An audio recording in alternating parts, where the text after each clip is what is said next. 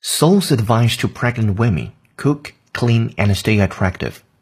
Before giving birth, check that your family has sufficient toilet paper. Prepare ready-made meals for a young husband who surely is not good at cooking. Tie up your hair so that you don't look disheveled, even as you go without a bath. And after the baby arrives, keep a small-sized dress inside. You would need motivation not to take that extra bite.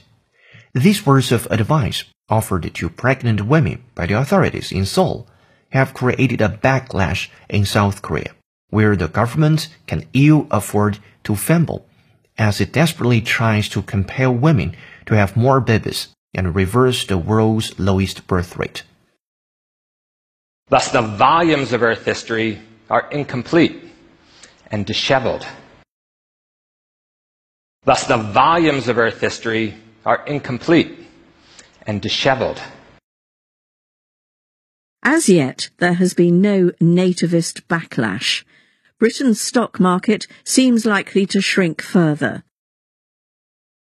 As yet, there has been no nativist backlash.